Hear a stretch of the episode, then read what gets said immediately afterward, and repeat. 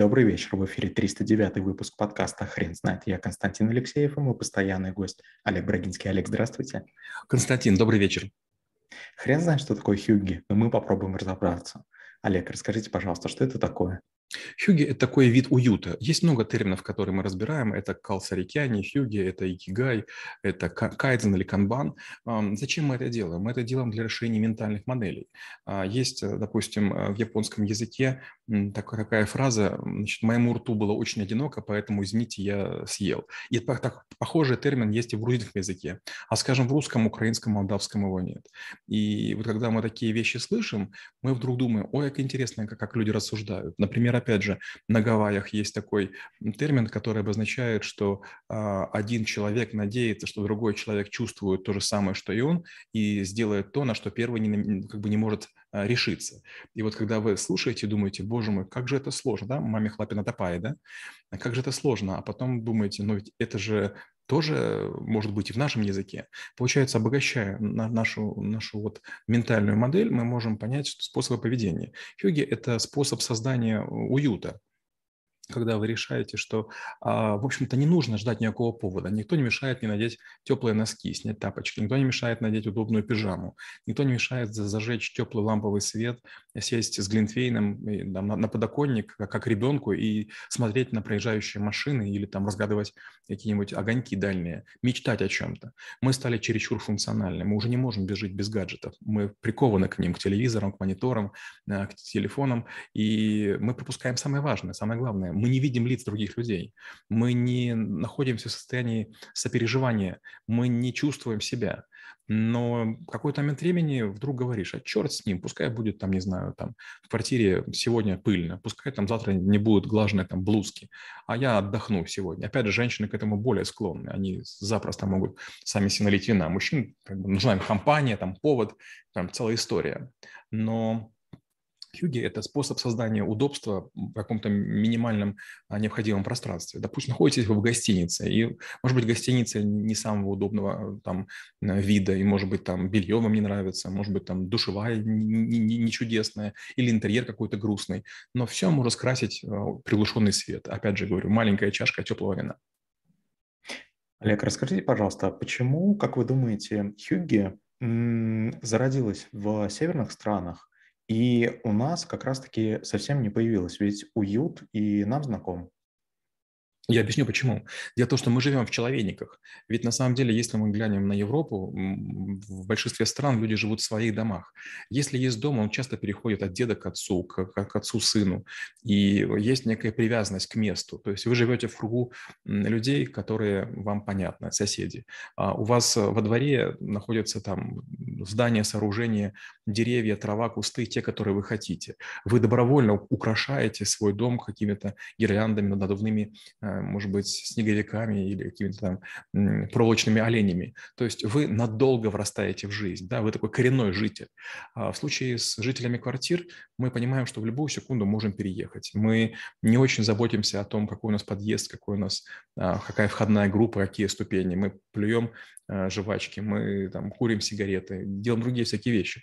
Получается, для нас вот квартира является якобы чистым местом, да, а все остальное как будто бы необязательным, ненужным, и мы думаем, что кто-то другой об этом будет заботиться.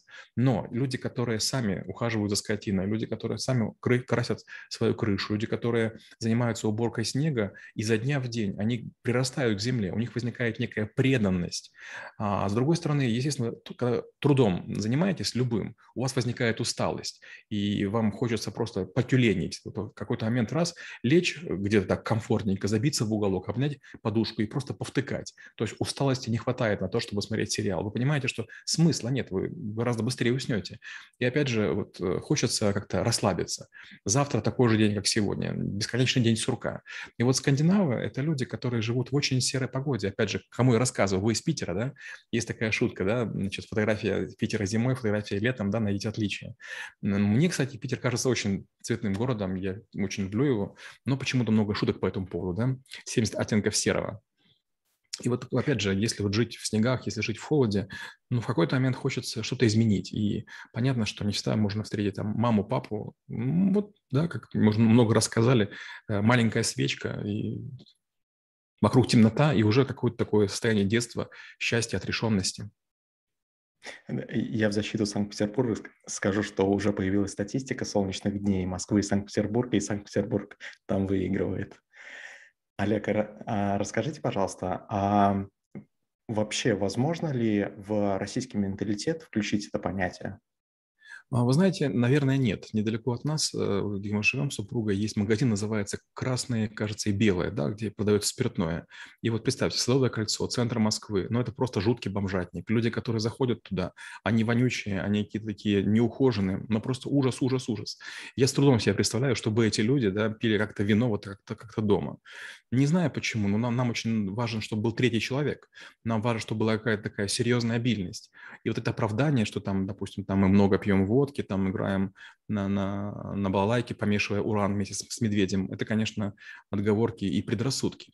Наверное, надо, чтобы в фильмах появились такие ситуации. Женщины первые на это реагируют. Вот я такую историю слышал, которая меня очень удивила. Сковородки Тефаль появились в каком-то фильме, и там их похвалила очень известная актриса. И после этого Тефаль стал очень известен.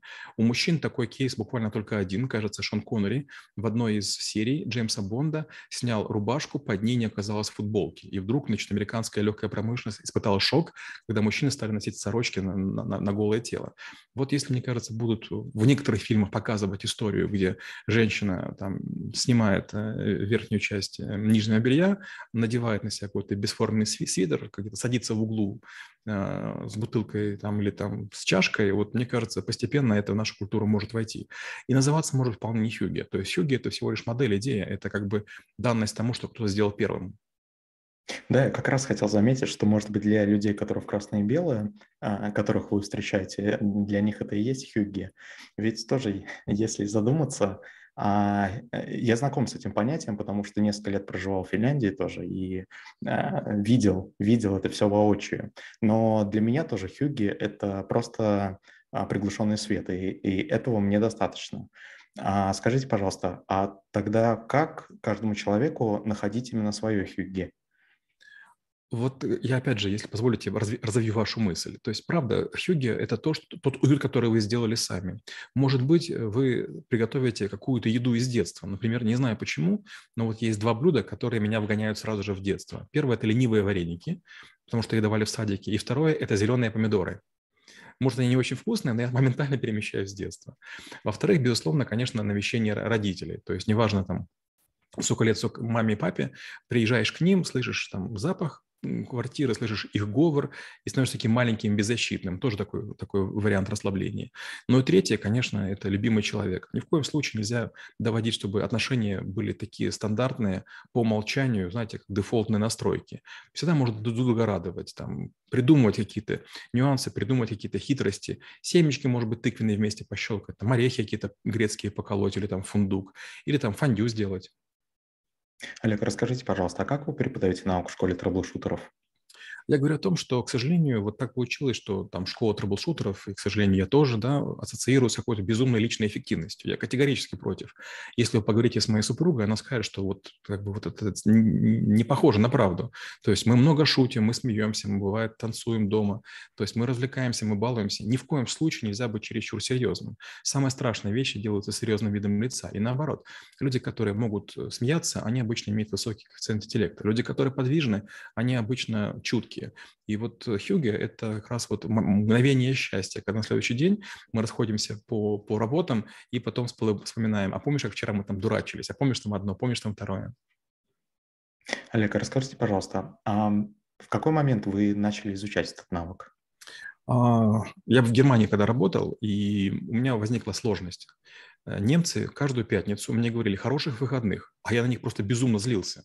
И в какой-то момент я вспылил, говорю, какие хорошие выходные, вы домой идете к семьям, я тут живу, вообще никого не знаю. Для меня как бы нет слова «выходные», для меня выходные – это проклятие. Они такие говорят, подожди, во-первых, тут есть там такой-то парк, ты знаешь, там вообще играет духовой оркестр. Ага, понятно. А вот тут бассейн есть, ты вообще был? И я подумал, от чего я злюсь? То есть почему я жду, что меня будут развлекать?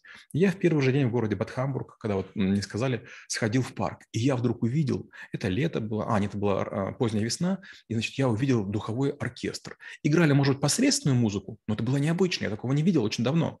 И танцевали мужчины и женщины, очень взрослые, далеко за 70, за 80, очень так степенно, но так, это, знаете, манерно было, так интересно, как будто бы ты попадаешь в прошлое. Потом я пошел в бассейн, и тоже вроде бы в чужой территории, как бы изо дня в день ходишь в офис, никакого уюта. И тут как бы там в бассейне там посидел, там в каком-то типа хамаме какая-то джакузи, и какое-то настроение улучшилось. И я подумал, а вот чего я куксусь? Да? Кто мешает мне каким-то образом делать хюгге? Недалеко от меня была гостиница, называлась Queen.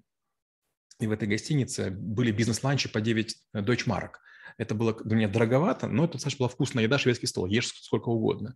И вот я там для себя на выходных по воскресеньям туда ходил. Это был час моего хюгге. Я садился, смотрел на людей, которые одеты лучше, чем я, которые могут себе позволить в гостинице жить.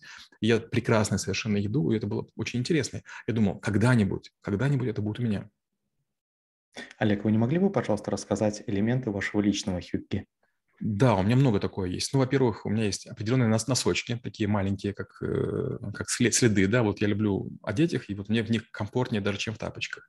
Второе, это вот мы с супругой там поделили квартиру, у нас есть места, где мы садимся, и вот у нас есть там всякие пледики, да, то есть пледиком укрываешься, тебе хорошо.